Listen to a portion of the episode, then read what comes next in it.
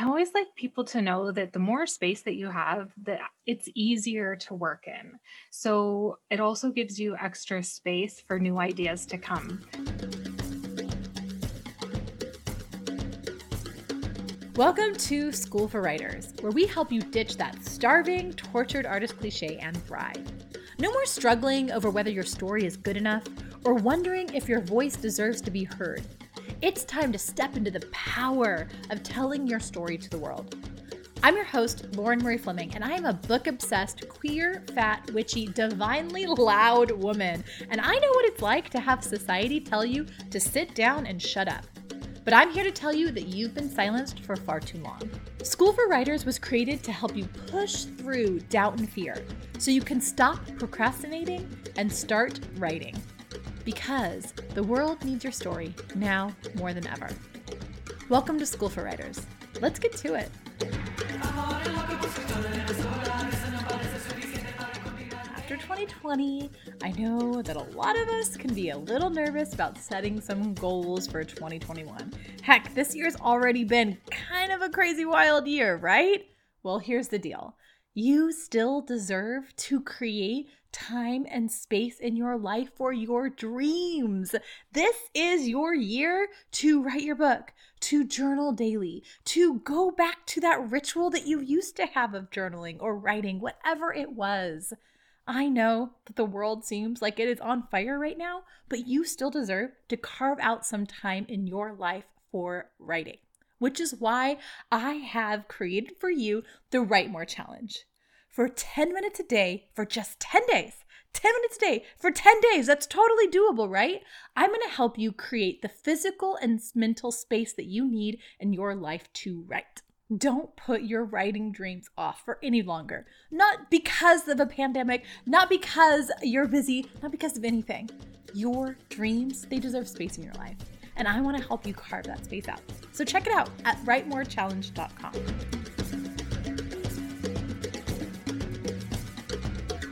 Hello and welcome to School for Writers Season two. Woohoo! We are in our second season, and if you haven't listened to Season one, you still have time to go back and binge listen to all of it. But what we're super excited to offer you here on this season is we're going to delve deeper and deeper into how you can write more, publish more, and make more money off of your writing. We are here to help you ditch that tortured artist cliche and thrive as a writer, as a storyteller, whether you are someone who is just a weekend journaler or whether you want to write that great American novel or you just want to put a book out into the world because it's been something you've wanted to do forever. Maybe you want to write more poetry. Maybe you want to put a book out to help build your entrepreneur life and your business. Whatever your writer goals are, we are here to support you in writing more, publishing more, and making more money. Now, before you can actually get to the writing and publishing and making money part, which all sounds really fun, you need to do some serious soul searching into, like, what's your writing ritual look like? What does your space look like? How are you going to set yourself up for success in twenty twenty-one to write your friggin' book already, to journal every day, to have a writing ritual, to publish more, to make more content for your book? How are you going to write more? How are you going to create a space to write more? How are you going to create a physical space in your life? How are you going to carve out time in your calendar? How are you going to do that? Well, today we're going to focus on the actual space, the physical space around you that you need to write. And I have noticed in my life that when you have a lot of clutter, when you don't have an actual space that is yours creatively, when you're surrounded by stuff, then it can be really difficult to actually get your butt to write. Sometimes I used to sit down in a crowded, cluttered desk and I would just spend the whole time trying to clean it, or I'd feel guilty, or there'd be things in the way. I literally couldn't put my stuff down and I'd have to move stuff out of the way. So that is why I brought on Jen Rayo to talk with us today. Jen helps others clear clutter in an intentional and enjoyable way, and inspire you to believe that you can do it. Jen Rayo is a minimalist home organizer who specializes in clutter clearing and its magical benefits. Y'all know how much I love my witchy magicalness, the magical benefits of clutter clearing. She helps her clients create peace in their lives through clearing their mind, home, and spirit. Y'all, I'm here for this. I'm so here for this. In two thousand seventeen, Jen downsized her life and now lives in a renovated fifth wheel R V. After traveling full-time for two years, she settled in Squamish, B C, where she continues to share her fresh, approachable take on clearing space to live with intention. You can find her work at clear your life dot c a and connect with her on Instagram. And we're about to have a whole masterclass on how to clear your space for creativity together. So y'all need to listen, because this, this changed me. This changed me. I learned about zones. I learned about how I need to maybe use some more tape to tape off some places. I learned about how I need to make it easy to put things away. I've been focusing on making it easy to find things, but what about putting them away? Make it easy to put things away. And I realized that by investing some time in clearing a creative space, I can tell myself, my world, the universe, my spirit, whatever I believe in, God, the universe, spirituality, my family, myself, my psyche, my subconscious, that creativity matters to me, that writing matters to me. Clearing a writing space shows everything, everyone, every ounce of your D N A that writing is important to you. So we're starting the new year with clearing space for writing, clearing an intentional space for you to spend twenty twenty-one writing. I'm super excited to share this with you. Jen is going to show you how and make it guilt-free, shame-free, and really easy. So I'm beyond excited to bring you this episode with Jen Rayo on clearing physical space out to help you write.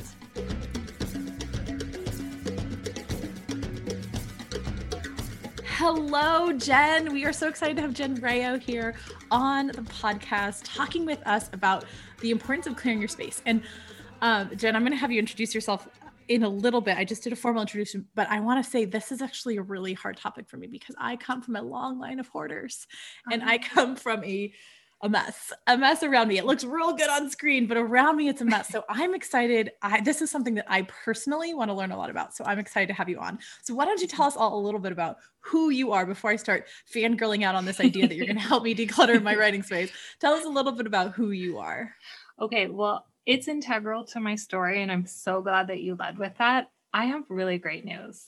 I come from a long line of hoarders as well. Woohoo! There's hope uh, for us yet. Yeah, yes, yes. So it's a big part of my backstory is that, like, I was not raised to be an organized person. I shopped a lot. I collected a lot. I, I had messy apartments. I had all of the things. I had the frustrations and losing things and not getting promotions at work and thinking that, like, I should be doing better than this.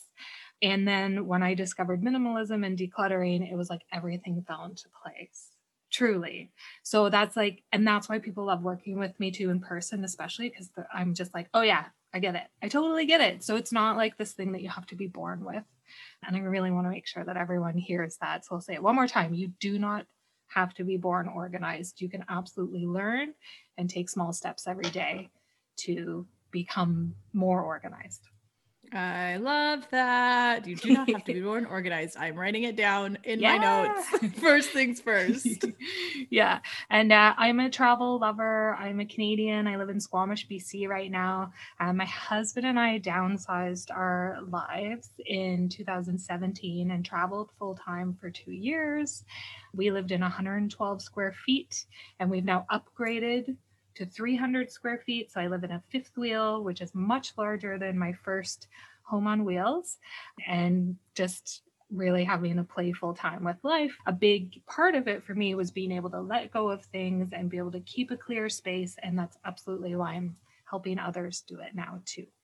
I love that. Okay. Again, goals, goal to be like an organized person, a minimalist, and goals to live.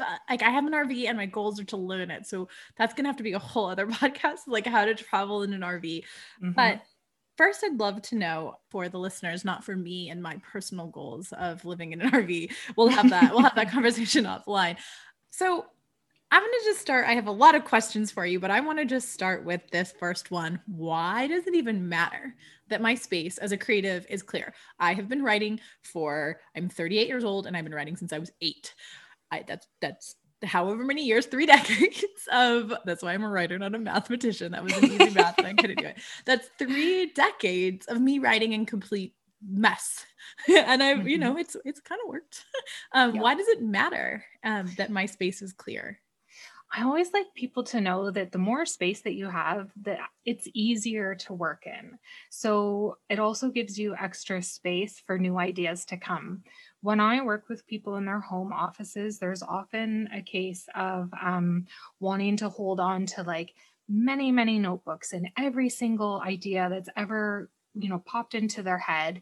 And there's honestly this like unspoken fear around letting go of ideas in case you, you know, maybe like you let go of the big one. But what always happens once people trust me and trust themselves and actually clear away some space is they actually find it so much easier to focus and to produce really great content. So there, there's no doubt in my mind that you're have been writing fabulous things uh, throughout your whole writing career. I just firmly believe that it can come even easier if you can focus and not have to search for things.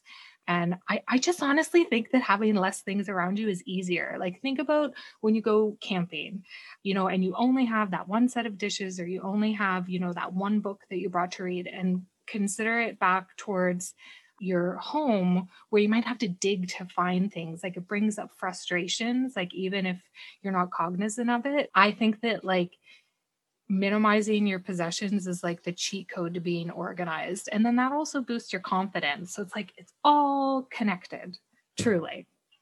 So yeah. That was a big answer, but I No, I loved it. You brought up a couple of things. Digging to find things brings up frustration. I think that that's so real, because if you can't, and that's one of the reasons why I just leave everything everywhere, because if it's mm-hmm. out on the floor, I can find it. And mm-hmm. there's like a joke that the minute, if I can't find it, it's because I put it away where it's supposed to be. I have noticed that when I love that you brought up when you go camping, because when I do take off, I am a COVID cliche. I bought an R V because I'm so used to taking off and going six weeks or eight weeks to a cabin in the woods, to a place in Mexico, to a rented location that's clear of everything. Mm-hmm. And all I bring is my book and my work. And I take clients from there, but that's it. I don't bring any of the other baggage. I don't bring any stuff. I try to keep the limited amount of clients during those times to do it. And so during COVID, I haven't been able to do that. So I got an R V. And when I take it out, there's no distractions. There's not a million different things around me in my life. And I think about how getting away from distractions, going to a coffee shop, going outside in my backyard, going in the R V, even going to a friend's house, all these things I used to do a lot, but like even outside, even changing rooms makes a huge difference in my productivity. So I can only imagine that. And I'm like, the least distractions, turn off the Wi-Fi, turn off the stuff, but I don't really think about that as stuff as being a distraction too. I'm used to like, get off social media, turn off your Wi-Fi, focus. I'm not used to, there's piles of things around me, they're affecting my focus too. Okay. So imagine that you have a pile in your workspace that's on the ground right now, and you've been meaning to put it away for two weeks. The energy around it is that even if you're working on your work, anytime that you glance over at that pile, it's going to bring up feelings of procrastination, of regret, possibly of guilt. And it just, it can all happen in a fleeting second. And that's the thing about when these piles grow around us, is it almost becomes like a blanket of those negative feelings. And that's why a big reason why clearing the space and having the ability to focus, because you don't have all of these little emotions being triggered, whether, whether you realize it or not. That's also, I think, such an interesting part of it. Like you're just, you know, you go through your day working, but that could be happening over and over again, you know, or if you keep something that has a bad memory tied to it, same thing, like you glance over and you see, and it's like, oh, you know, and like, you just go about your day, but th- that those little bits over and over and over again really add up. Yeah. That's so interesting. You bring that up because I have this like pile right here that I keep of things that need to be recycled that can't be in the regular recycling. Mm-hmm. And I beat myself up all the time because I haven't figured out where to recycle like these batteries or this can of paint. And it just keeps getting bigger of all these things that I don't want to just put in the trash because they're toxic, but I can't. And every time I look at it, I was like, God, I should really deal with that. Mm-hmm. Oh, I should really deal with that. Oh, I should really deal with that. And I hadn't really thought about how this pile of recycled things affects my like psyche. Every time I sit, it's right next to my business. So every time I sit yeah. down, I have a small space for my office and I see that pile of batteries that needs recycling. Like that sets me up when I sit down to work, when I sit down to write, when I sit down to coach my writing clients, when I sit down to write my books, it affects me. And I hadn't mm-hmm. even thought about that. As you were talking, I was like, oh my God, I have that pile right here next to me. Yep. Yeah. It's that feeling of being behind. So you're sitting down to do your work for the day. And then if you glance at that pile, it's like, oh, I'm already behind, you know, and it just, it really, really can add up with, um, without us realizing it. Yeah. So where do you even start? I mean, I I've started a little bit. I'm not like one oh one. I've been really, I mean, I move a lot. So this is the thing for me. I moved since I was eighteen, I moved every single year. And so I just got rid of everything each time I moved. And the last time I did a major move, I only could fit everything into my Subaru. And that included my dog had to have room and I had to have room. So I really had brought nothing with me. And that felt so good. And now I've lived with my sister for five years and I've started gaining stuff again. And totally. I just keep being like, I have to move to be get, to get rid of my stuff. So in my head, the only way to get rid of everything is to move. And even this weekend, I was like, okay, imagine that you're moving out, you're moving to New York City in a tiny little apartment. You can only bring a suitcase with you. What are you taking with you? So for me, there's only like that psychological, I am forced to clean. Mm-hmm. What is that? What does that healthily look like when you're trying to make that first step? Like you're not being forced to clean. Like how do you force yourself to clean? yeah. Um, well, before even getting into the physical work of removing the clutter, I always get my clients and audience to think about like, what do you, what do you want your space to look like? And mm. what do you want it to feel like? And I was very excited to see how much you talk about journaling, because this could be a huge piece of your journal practice. And I love to tell the story that, well, I've already said, so I wasn't, I, I am not the woman that was like, oh, when I was three, I was organizing everyone's spaces. Like, it's just not me. But the other thing too, is that when I started on this journey for myself, I was getting really, really deep into my journal practice. And so I did some scripting and some future visioning of like, how do I want my life to feel? What do I want it to look like? And I would write about it a little bit every day. And the journaling alone also is a daily habit. So it's, you know, instilling that confidence and doing something and keeping up with it. But I love to have people write out, like, what do you want your space to look like? How do you want to feel when you wake up? What will it mean to you to have this space cleared, to really build up so much motivation within before you even start, honestly? Because I think that sometimes people... you get to a point where you're just really frustrated. And you're like, that's it. This weekend, I'm decluttering my whole house. And you start moving things around. And it's really easy. Uh, it, it almost always happens that you make a bigger mess before it gets better. But it's really easy to get stuck in that big mess spot because then you get tired, didn't really have a plan. You're just like, oh, and then it's over. And, you know, you haven't made the progress that you wanted to make. So I always suggest, you know, getting really clear on why you're doing it, seeing the end result before you've even created it, and then taking like really small, steady steps. So I think that there's many, many different decluttering and organizing methods out there. Some are very extreme, some less so. And I think that they all work for different reasons. And it really just depends on the person. So what I teach is what worked for me, which was in the beginning, just doing small areas and starting with what's something easy that I can do. What's something that I can do that takes, you know, ten minutes or under an hour, that doesn't involve anything that has a sentimental attachment. Like you don't want to get yourself worked up and then stuck on this, you know, are, are you going to donate something that your grandma gave you, right? Like we, we're building the momentum. And so honestly, I think a great place to start for you would be those batteries. Uh, yeah. Yeah. That I was, I was like, yeah, yeah, those batteries are probably very a good place to start. Yeah. Yeah. Yeah. Cause it's building the muscle, right? Like it, every little bit helps, and doing, doing the projects in the same steps each time also really helps. So I teach people to do the same four steps, although it can be adapted to the different areas that you're in. So I love that you and, brought up that you start, you make a bigger mess when you try it. That was my weekend. Oh, I was yeah. like, okay, cool. I'm going to clear clutter out. I'm talking yeah. to Jen.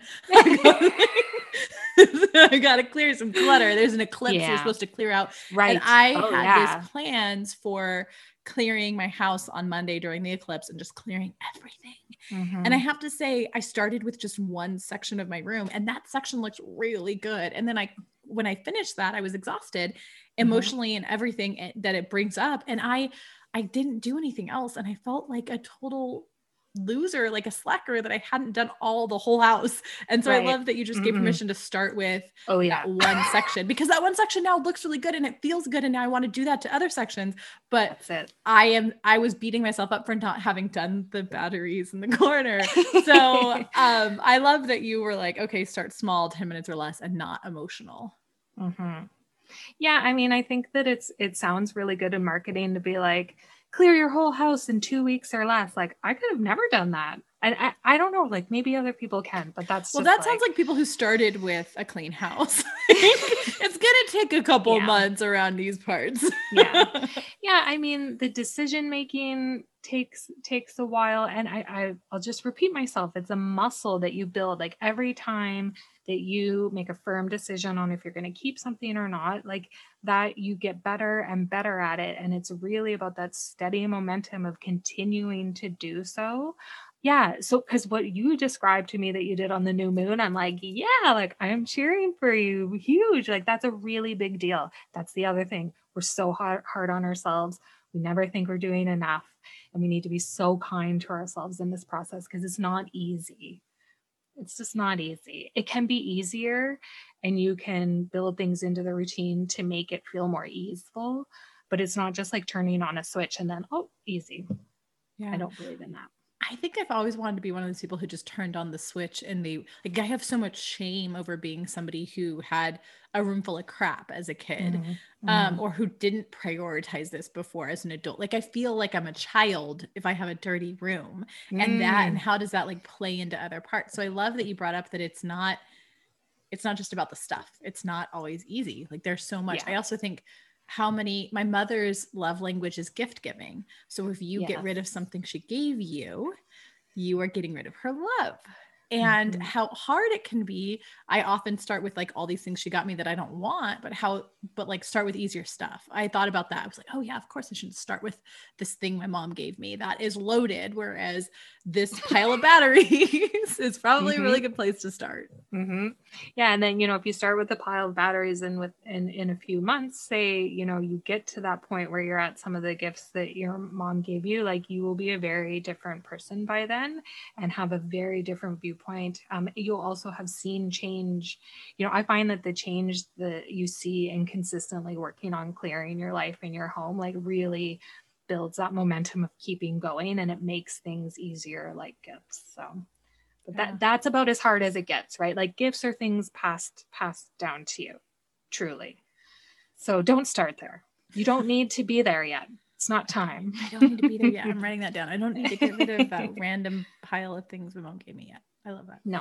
Uh, so you mentioned that you have like a system that you have people go through. Is that mm-hmm. something that you can share with us, or is that sure. complicated? Yeah. Awesome. Yeah, no. Oh, I try and make everything as easy as possible. Love yeah. it. I love yeah. it. Okay. Ease so it- in structures and systems. That is my favorite right now. So it's four steps, and they all start with C. So you collect, clear, commit, and complete. So like you did in, in your room, you chose one small area. I think it's really important, especially when you're building the muscle with this, that you choose an area that you're like, I'm confident I can finish what I'm starting. So for some people that might be, you know, a pencil case. And for other people, it might be their dresser. Like, it, you know, there's a range of of how much you could get done depending on your energy level, the time of the month. Like there's so many different reasons that you might do more or less, but you always start with collecting. So you take everything out of whatever space that you've chosen, everything, so that before you put it back in, it's blank and you're cleaning it and really like giving that kind of energetic uh, once over that is like, you know, it's like, it's, it's empty and it's ready to receive what you, what you put back. So you collect, and then clearing is when you're actually purging and deciding if you're going to keep it or not. Um, committing is for me the piece where I'm kind of bringing in uh, minimalism a little bit more, and the idea that like what, asking yourself what actions brought this space to where it is, and what do I need to change in order for it to stay how I want it to stay. So I think that anyone can, you know, go around their house with a box and, you know, throw things into it and, and feel, feel good for a while, but like, yeah, I decluttered. But if you're not changing your habits and your actions, like the risk is that your space will just keep going back to the same state. So that's step number three. And I like people to think about it like while they're in it. It could have to do with shopping. It could have to do with just your daily habits, but that's number three. And then four is complete. So put it all back. Don't leave it for later. Have it be done, whether it takes you ten minutes or an hour, or if you have more time on a weekend, say two hours, and just know that, okay, I got that done.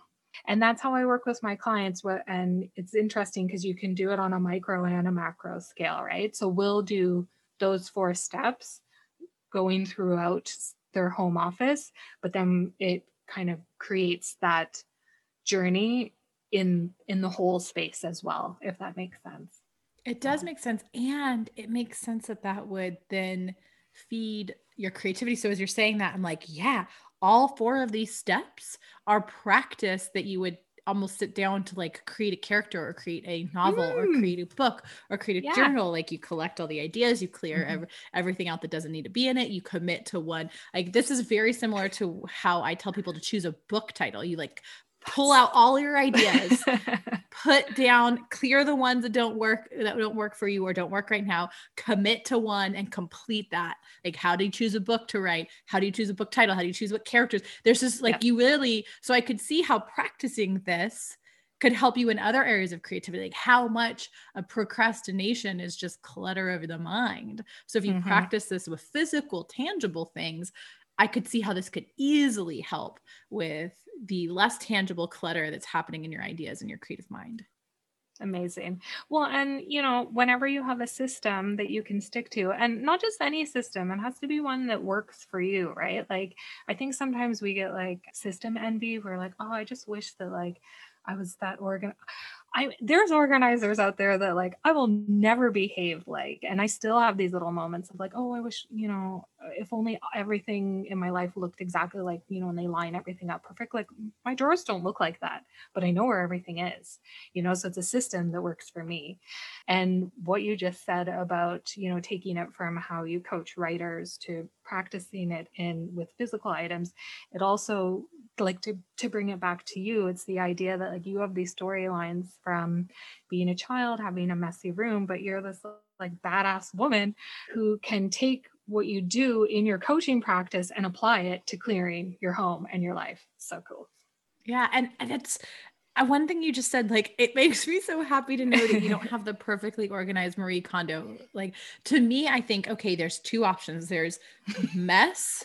Right. Or Marie right. Kondo. Yep. And I don't, and like, I don't mm-hmm. want to perfectly roll my, I'm never going to be the person whose underwear drawer is like folded. I yeah. don't see the point in folding my underwear mm-hmm. drawer, but that doesn't mean that I have to have a pile of batteries next to me. Right. Like what, where is that line? And I love that you brought up that choose a system that works for you. And mm-hmm. I love that you brought up that you're like not that perfect organizer, but you still know where everything is, which yep. I think I don't currently always. Right. So I know yeah. in my business, like I, it's so interesting because in my business, I'm so organized. I have systems, I have details, things are in the exact place. I know exactly where they are versus like the rest of my life is so mm-hmm. not organized. My sister makes fun of me. I'm so organized in my personal, I mean, professional life, and in my room, it's just like clutter central. Yeah. I don't know where anything is. Yeah. Uh, so I love the idea that you can take wherever it works for you and try to like, Like I can do this when it comes to writing.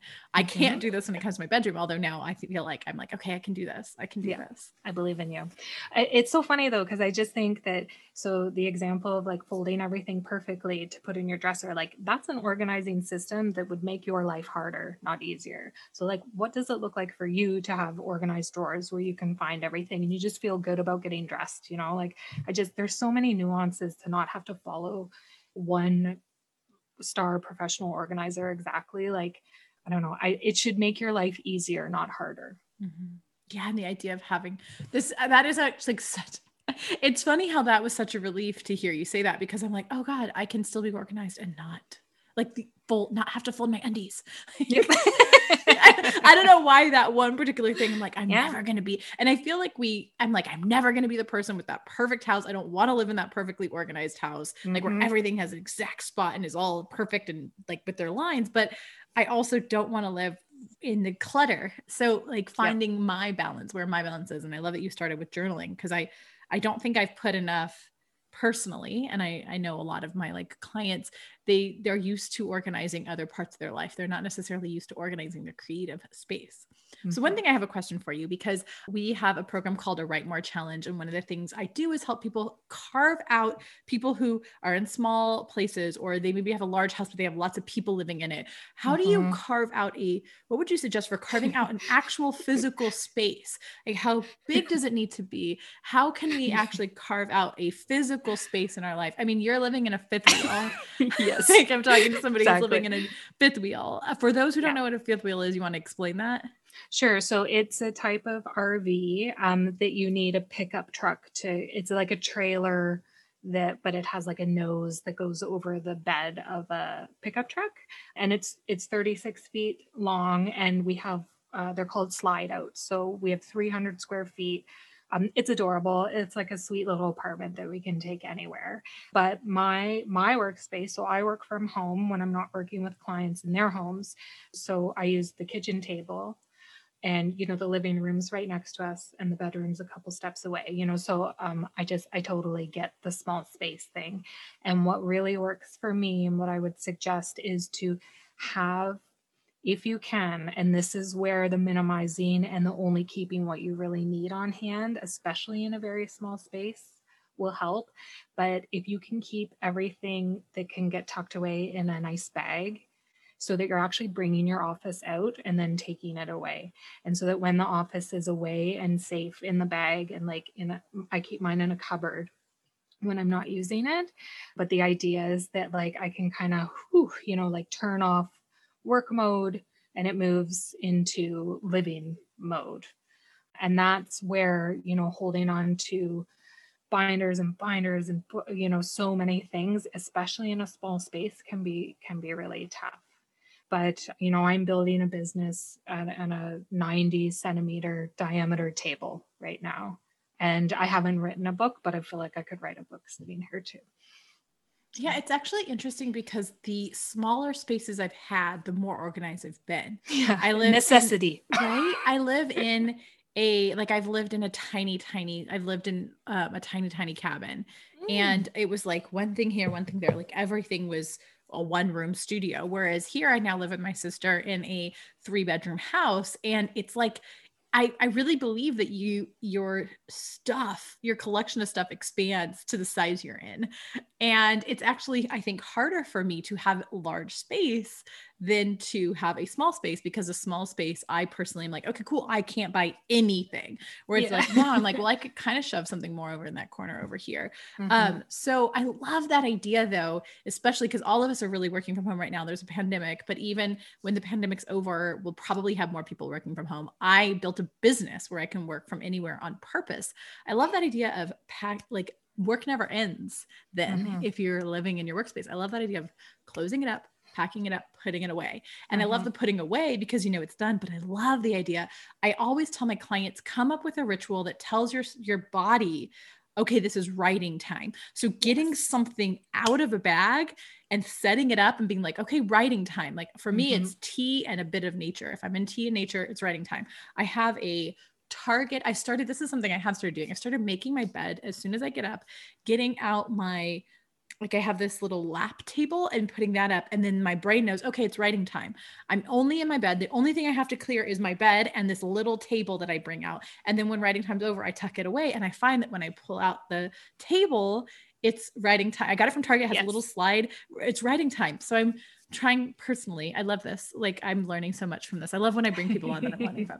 Um, I'm thinking, okay, how can I, that is my like writing ritual. How can I come up with other rituals where like I tuck, that has this per- perfect little space that it goes into under my bed. How, what else can I tuck away that I currently have out everywhere? Mm-hmm.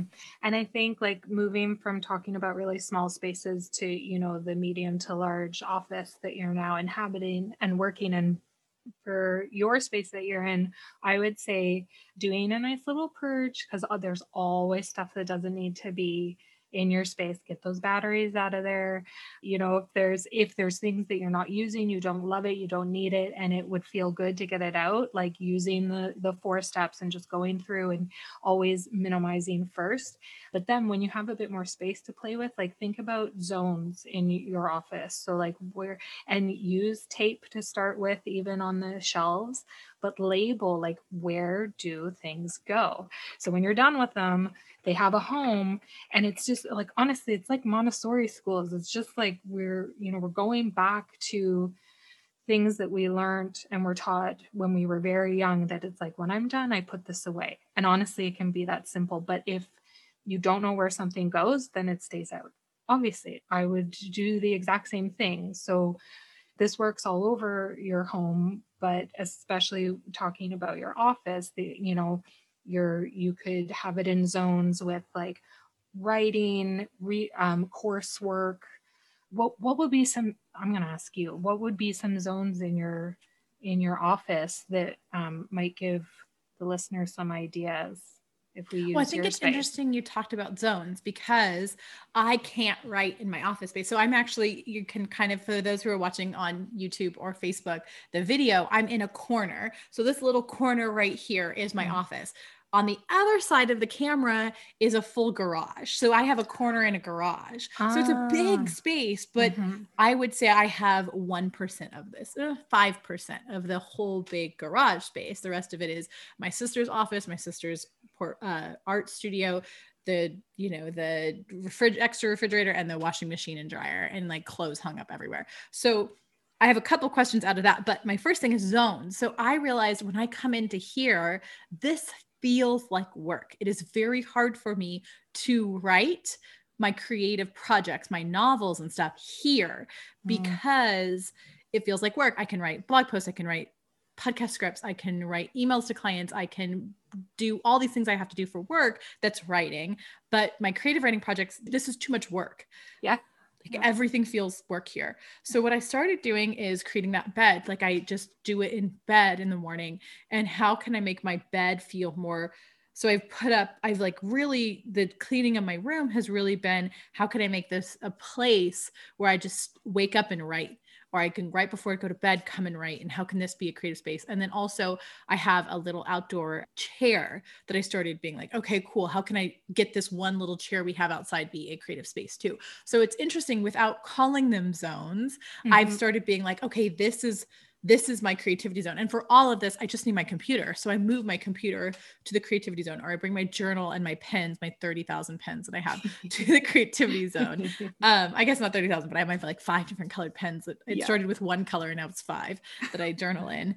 And I'm not going to stop my pen habit. That's just, I'm just going to say that straight up. It's like the pens are organized. Yeah. um, and yeah. And so I think about like the way in which my journal, I have organized different things in different ideas in different colors. And I use the colors for a system. I'm like, I love it. This idea of zones. How do I create? And this is what I tell people when they're trying to create the physical space in their life for writing. I think we think I want, and I do this myself. I want a whole cabin in the woods that is completely set up to be a writer. And don't get me wrong. Like my goal one day is to create that retreat for people where they can go. There's no Wi-Fi. It's perfectly set up for being a writer. Totally goals. However, the realisticness is the realisticness. I'm a writer. That's not a word. The re- reality is that even if you could rent that for a day, a week, a month, a year, it's still limited. How can we create one little square bit? And so for me, that's, I always have tea and I always have a bit of nature. And then when I know I sit down, tea and nature, and I do this like quick breathing exercise, and then I'd go and write. Like for me, that's it. So I wonder, I, I love this idea of zones. So I'm like, okay, creative zone. I wonder if listeners could do something like I've done, is a bed, a chair, a place in your house, a particular type of tea, a particular mm-hmm. view, like where in your house could you change locations, even just like even if you have to move to like the kitchen counter, like you did, where can you change a location? So you're telling yourself location wise, this is my creative space. And then you don't like, I don't go outside. I don't do anything else in my bed, but read or write my own books. Like that's it. I don't do anything else on this outdoor chair, but read or write my own books and read other people's books or write my own books. So I wonder, I'm not sure the answer yet, but I love this idea of calling it a zone and really being conscious and protecting. I, I mean, I really, really like this idea of more tape. I love like taping yeah. out places that you're talking about, like zoning yeah. out, taping out where things go, because I think honestly, there's a reason you teach a kid to put a thing back exactly where it goes back. Right. Mm-hmm. And now I'm rambling, but I'm, I'm just loving this idea. I love it. Of zones and of tape, especially yeah. marking out zones, or even like a sign, even if it's not a real sign, like, like I, I moved pieces of nature into near, I set up an altar near my, next to my bed, to my creativity, to my right. I mm-hmm. moved a piece of nature by that chair. Like, how can you set up that zone? Yep. Well, and I think the beautiful thing about what you just talked about, dear listeners, if you notice this, but Lauren is so in tune with her intuition that she wasn't like, that's it. I'm going to sit down at this desk in this corner of this garage and I'm going to write my book no matter what. Like, you really thought about what you needed, what you wanted, and you made something else happen. And I just think that that's really beautiful and deserves kudos. You know what I mean? Cause that, and that's the thing, like we get to make this up. Yeah. so, um, so I love that part of it. And then, yeah, like for the practical side of it, make it easy to put things away, you know, but also don't make your zones until you've done a purge and a declutter, because it makes everything so much easier. So it's doing things in the right order. And then it's just think, how can I make this easier on myself? How can I choose, um, a project today that's going to be easy, like easy, easy, easy. We, we don't do things when we think it's too hard, but we actually have the power to make it easier, honestly. I love that. Make it easy to put things away. That I hadn't even thought about. Mm-hmm. I, I thought like, make it easy to find it is keeping it out. Make yeah. it easy to put it away is not something I have thought about before. I love that idea. Making it easy to, like, if it has a place to put it, you know where to put it. Make it easy mm-hmm. to put it away. I keep thinking about like these batteries are not away because I don't even know where to start in recycling batteries, and like Google. No. But how could I create a spreadsheet, even like, okay, you got this, or like, how can I find something? I think about the recycling, the things that they send you for up on the wall. Like, how can I make it easy to put away the things that I have in my life? Because mm-hmm. it's easy to find them now that they're out. And so maybe yeah. I was asking the wrong question. Yeah. Yeah. Love that. Make it easy to put it away. Yeah. So I have a question that I'm sure a lot of my listeners are going to have as well. And what if you're stuck with living with somebody who, like, how do you deal with other people? My sister is a collector of things. She's tried to purge. She purges a lot, but she holds on to things in a way that I don't. Mm-hmm. And so a lot of what is in my space, including the batteries, is something shared with her, or something that she brought in, or something in her home. How do you deal with, like, how do you set those boundaries? How do you mm-hmm. talk to other people? How do you deal with this if you guys have different ideas of what should stay and what should go? Well, I'll follow that up with um, a funny story of where I did it totally wrong. I love that. Learn from our mistakes. With my right? husband. Yeah. So when we were downsizing, um, I didn't ask him, but he, he had gotten as a present, a, um, a garlic press, and we had an ice cream scoop. And I was just like, in my head, I was like, we're, we're going like, we went hardcore downsizing at that time. So I was like, we don't need this ice cream scoop. It's cluttering up the drawer. I'm not that, I'm not quite like that anymore. But anyways, I donated both of those things without asking him. And it's four or five years later, and I'll never live it down. And I don't blame him. Truly. Like, it was super disrespectful that I did that. Um, so my advice when you're dealing with other people, one is always start with your own stuff. It can be really easy to look around and be like, oh, but they have this and they have that. And if only they, they, they, but unless you have touched every single thing that you specifically own, you have more work to do. So truly, like, start there. And then that leads into the, the follow-up on that, which is as you lead by example, generally your people will come with you. And it can be a long journey, um, but it's definitely worth it. You can't force people to change.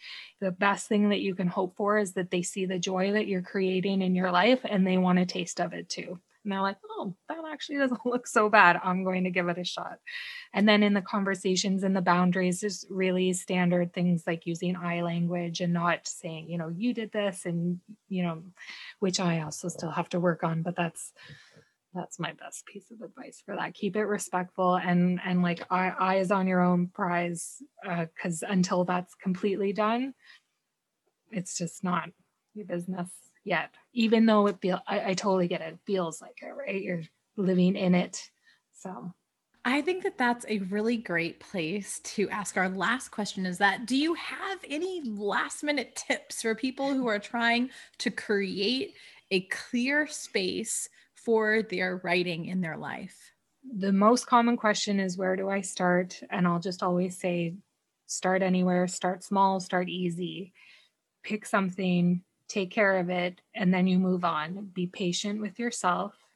Work on the belief that you can do it. If this is something that you really want, you know, garner up the motivation and the belief in yourself that you are capable of making great change in your life, because we all are. And just keep with it. It won't happen overnight. I don't think it has to happen overnight.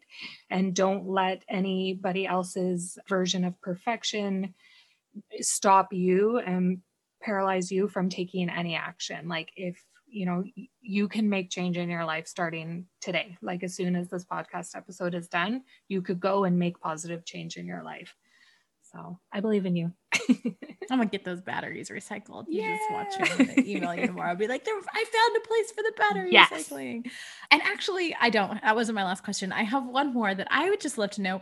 Like, what is the best thing that has come from decluttering your space? Mm, I'm much more confident. And honestly, it's taken me on a really deep journey of self-discovery. I've learned so much about myself. I'm more honest with myself. I'm healing on levels that I didn't realize were possible because I have the confidence to do this work now. And for me, when my life was cluttered, it really dragged down my confidence. Like, I knew I could do more, and I just always felt held back by my space, and now I feel freed by it. So I love that. That is a beautiful, beautiful place to end our Yay. Wonderful interview that I have so many notes on for myself and for my clients to help them out. Um, just one last question, and that is, if people want to hear from you more and learn more about your expertise, or even maybe even hire you, where can we find you? Yes. So I am at clear your life dot c a, and I'm at clearyourlife on Instagram. And if you go to clear your life dot c a slash guide, you can get a more in-depth booklet of what I was talking about with my four-step system. And then you'll be on the email list, and you'll get lots of little motivational. I just, I'm in your inbox to make you feel good, truly. So like, if you ever need to open up your email and be like, I'm so glad I opened this email, those are the kind that I sent. I love so. that. I'm in your inbox to make you feel good. Heck yes. yeah. Yeah. I love that. Yeah. So I, I'm in your, I'm on your mailing list now. So I'm excited to feel good in my inbox. So Yay. Thank you again. And everybody listening, will have those links in the show notes, so you can just go and click them and find out more about Jen. Thank you again for coming on. This was such a great, yes. the, super inspiring and really great. This is going to be our first of twenty twenty-one. So I'm really glad to start the wow. season one, season yes. two with the idea of decluttering and creating the space in our lives for creativity. So thank you. Thank you. Thank you again for oh, coming on. Thank you so much. I'm honored. Have a great day, and I'll see you later. Bye. Bye.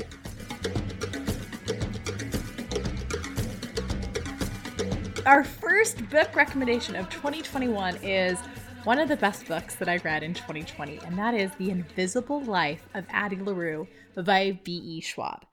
And if you haven't read anything by V E. Schwab yet, I highly suggest reading the Shade, Darker Shade of Magic series. It is beyond amazing. V E. Schwab is such a wonderful writer. And The Invisible Life of Addie LaRue is no exception.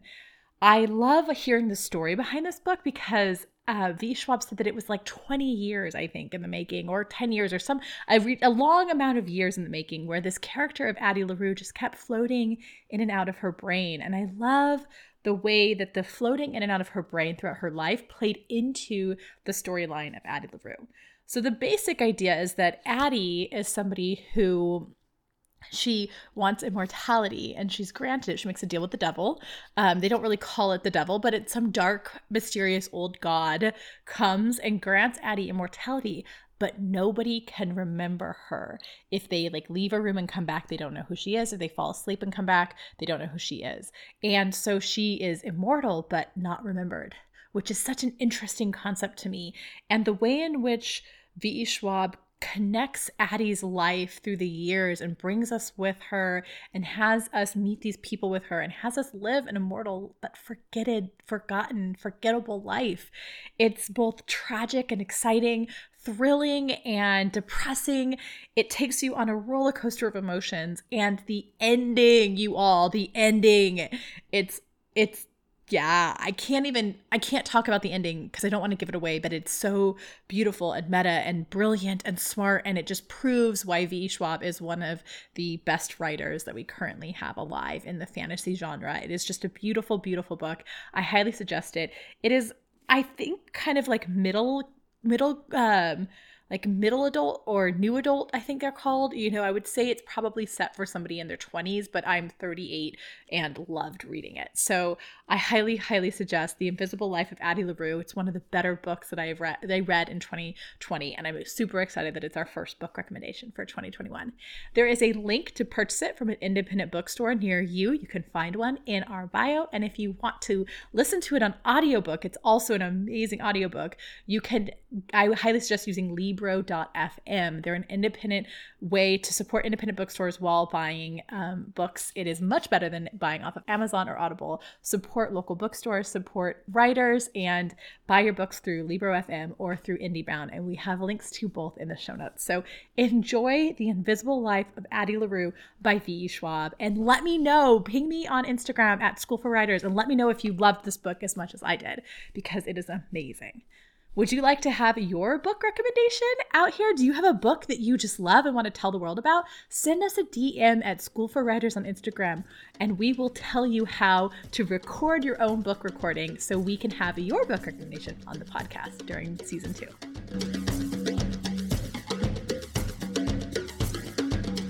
You just finished another episode of the School for Writers podcast. Woohoo! Go you!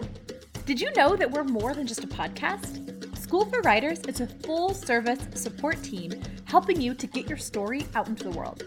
Here are three ways you can get even more writerly inspiration and education. Number one, subscribe. It's so easy. All you gotta do is click that little subscribe button down below wherever you listen or watch the School for Writers podcast. That not only guarantees that you don't miss another episode, but it also helps support our continuation of this show. Number two, you can follow us on Facebook, Instagram, or Pinterest at School for Writers. Every day we post helpful tips and tools like journaling prompts, reading recommendations, and live interviews with inspiring experts. Number three, visit school for writers dot com, where you can check out past episodes, join a writing program, and get even more tips, tools, and inspiration to support your writing life. While you're there, be sure to sign up for our Write More Challenge, a ten-day program to help you jumpstart your writing routine. Thanks again for supporting School for Writers. We'll see you next episode.